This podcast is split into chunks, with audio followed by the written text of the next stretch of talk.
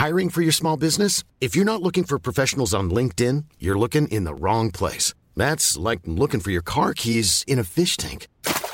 LinkedIn helps you hire professionals you can't find anywhere else, even those who aren't actively searching for a new job but might be open to the perfect role. In a given month, over 70% of LinkedIn users don't even visit other leading job sites. So start looking in the right place. With LinkedIn, you can hire professionals like a professional. Post your free job on linkedin.com slash people today.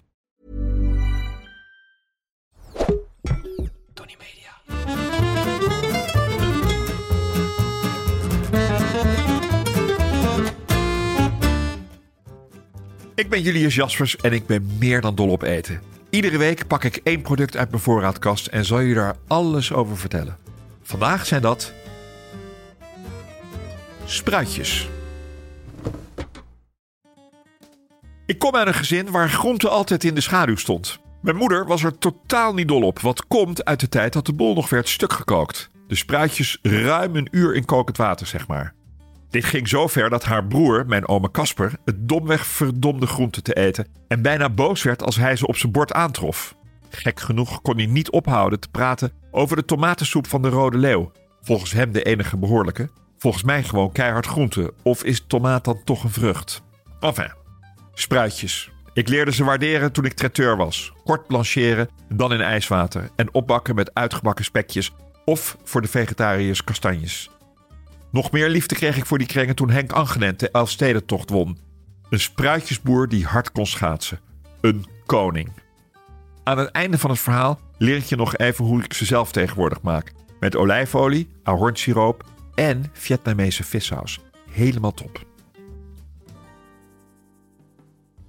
Spruitjes, door mijn eerste liefde Margot liefkozend kooltjes genoemd, wat helemaal niet vreemd is, aangezien ze officieel spruitkool heten, vormen een typische wintergroente. De groente bestaat uit de okselknoppen van een ontluikende kool en kent zijn oorsprong in het Middellandse zeegebied. Hoewel spruitjes daar al duizenden jaren worden geteeld, begon de teelt ervan in Noord-Europa pas tijdens of kort na de middeleeuwen. De eerste spruitjes groeiden in de omgeving van Brussel. En dat is dan ook de oorsprong van de Franse benaming chou de Bruxelles. In Engelstalige landen hebben ze dat overgenomen, maar heten ze Brussels sprouts. En dankzij Franse kolonisten belanden ze uiteindelijk ook in Noord-Amerika, voor het eerst in Louisiana. Spruitjes worden binnen Europa vooral in Engeland, België, Frankrijk en Nederland geteeld, waar het een belangrijk vollegronds groentegewas is, dat voornamelijk in Zuid-Holland, Flevoland, Zeeland en Noord-Brabant wordt verbouwd. Ze worden ingezaaid tussen februari en half april, waarna de oogst in augustus begint en pas eindigt in maart. De machinale oogst is eenmalig, hetgeen wil zeggen dat alle spruitjes van een plant in één keer geplukt worden, waarbij de bij de grond afgehakte stam in de snijkop van de plukmachine wordt gestoken. Handmatig wordt er alleen nog in volks- en andere amateurtuinen geplukt, wat als voordeel heeft dat je per keer alleen de rijpste spruiten plukt. De vroege rassen geven al in augustus oogstbare spruiten, de zeer late rassen pas in maart. Als er tenminste geen hele strenge winter is geweest. Ze kunnen overigens makkelijk min 15 hebben, maar het duurt dan allemaal wel wat langer, omdat een deel van de zetmelen dan zijn omgezet in suikers. Er zijn volkstammen die dat trouwens heel fijn en lekker vinden, dat de vorst minimaal één keer over de spruitjes is geweest.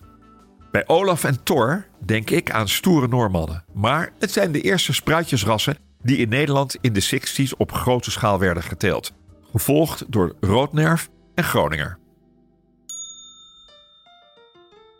De hamvraag deze week komt van Rogier van Santen. Beste Julius, waarom vond ik spruitjes vroeger niet lekker en nu heerlijk? Ja, Rogier, dat vind ik een hele moeilijke, maar ook wel weer interessante vraag om te beantwoorden. Ik heb zelf ook dat ik in mijn jeugd bepaalde dingen echt niet te banken vond waar ik nu van kan genieten. Zoals bijvoorbeeld geitenkaas. Met spruitjes denk ik dat het een iets andere oorzaak heeft, maar dan zou ik moeten weten hoe oud je bent. Als je oud bent, zoals ik, dan kan het zijn dat je uit een generatie komt waar de spruitjes nog half uur, drie kwartier, een uur werden gekookt. Dat is inderdaad niet te vreten. Als je ze kort kookt, blancheert, 3, 4, 5 minuten en dan uh, koud spoelt. En daarna bijvoorbeeld nog even opwarmt of even opbakt. Of zoals ik later laat zien, je gooit ze meteen rauw in de kokend hete oven met een beetje ahornsiroop en vissaus. Ja, dan, dan kan het niet dat je dat niet lekker vindt. Dus ik denk dat het is dat ze vroeger anders voor je gemaakt werden dan nu.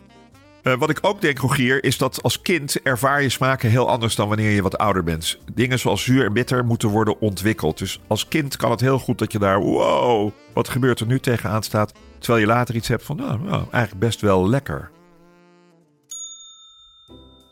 In de winkel worden drie maten spruitjes onderscheiden: klein, middel en groot.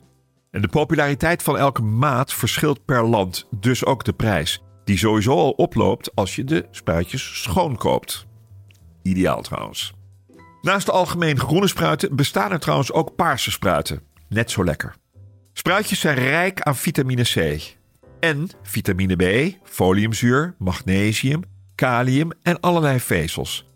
Ook calcium en ijzer zijn aanwezig en de groene jetsers hebben mogelijk een positief effect bij het tegengaan van kanker doordat ze glucosinolaten bevatten. Ze hebben slechts 5 gram koolhydraten per 100 gram en, ik zou bijna willen zeggen, maar 42 calorieën. De kwekers hebben wel wat ziektes te onderdrukken. Zo zijn er de koolwitjes en de uiltjes. dat klinkt allemaal heel poëtisch, maar het zijn gewoon rupsen. De koolluis en de koolvlieg. En ze zijn allemaal dol op spruitjes.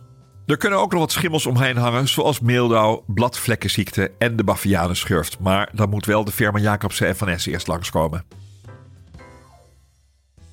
Spruitjes zijn het lekkerst als je ze kort kookt. We noemen dat blancheren. Dus in een pan met ruim kokend water met wat zout gooien. Ik zou zeggen maximaal 5 minuten. En dan afgieten, bestrooien met ouderwetse nootmuskaat en naar tafel. Of afgieten en koelen in ijswater en laten verwarmen in de oven of in de magnetron. Bakken kan ook heel lekker zijn en als je er met een mesje een kruisje in ieder stammetje zet, zijn ze iets gelijkmatiger en ook iets eerder gaar. We kennen allemaal wel de spruitjeslucht, de typische geur die in keukens en ook wel hele huizen blijft hangen als spruitjes te lang gekookt worden. De krengen hebben tijdens hun groei een grote behoefte aan zwavel en nemen dat dan ook graag op uit de bodem waar ze groeien. De geur die vrijkomt bij het langdurig koken van kool komt dan ook door het vrijkomen van vluchtige zwavelverbindingen en is eenvoudig tegen te gaan door het meekoken van een ui. Bij overmatig eten van spruitjes kun je dat hierdoor ook wel voelen in de buik die door de zwavel kan opblazen. In overdrachtelijke zin wordt het woord spruitjeslucht ook wel geassocieerd met een benauwende, bekrompen, kleinburgerlijke provinciale atmosfeer. Let goed op als je spruitjes koopt. Ze moeten hard, goed gesloten en egaal groen van kleur zijn. Een paar gelige blaadjes is niet zo erg, die chop je er gewoon af. Bewaar spruiten in de groentelaan van de ijskast. Daar zijn ze best een paar dagen houdbaar. Je kunt ze ook kort blancheren, koud spoelen en invriezen. Kinderen, althans de mijne toen ze klein waren, zijn meestal niet zo'n fan van spruiten door de mild-bittere smaak. Ik noemde dat al even bij de hamvraag. Je kunt ze stoven en wat zoeter krijgen door gebruik van stukjes appel, stukjes pompoen of zelfs druiven. Ik was een keer met mijn vriend Ron bij Chris Naylor in Vermeer in Amsterdam. Een geweldig restaurant. En daar kregen we een hele guéridon, dat is een tafeltje, voor de neus met daarop een soort hamklem. Met daarin een gevulde en dus ook gegaarde spruitenstaak. Zunnejetser. De amuse. Een spruitje de man, zo van de staak, met een mooie saus. Superleuk. Bij Cardero's in Vancouver eet ik altijd spruitjes. Uit de oven met chili en parmezaanse kaas. Klik op de link in de beschrijving voor het recept. Zelf thuis gooi ik ze even snel in de oven met olijfolie, ahornsiroop en Vietnamese vissaus. Helemaal top. Kijk maar op Instagram en op TikTok. Dat was hem over spruitjes. Zeker niet alles, maar best wel wat.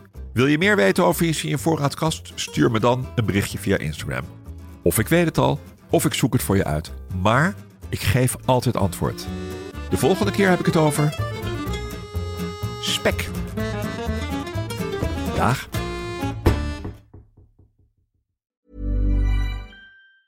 Ever catch yourself eating the same flavorless dinner three days in a row?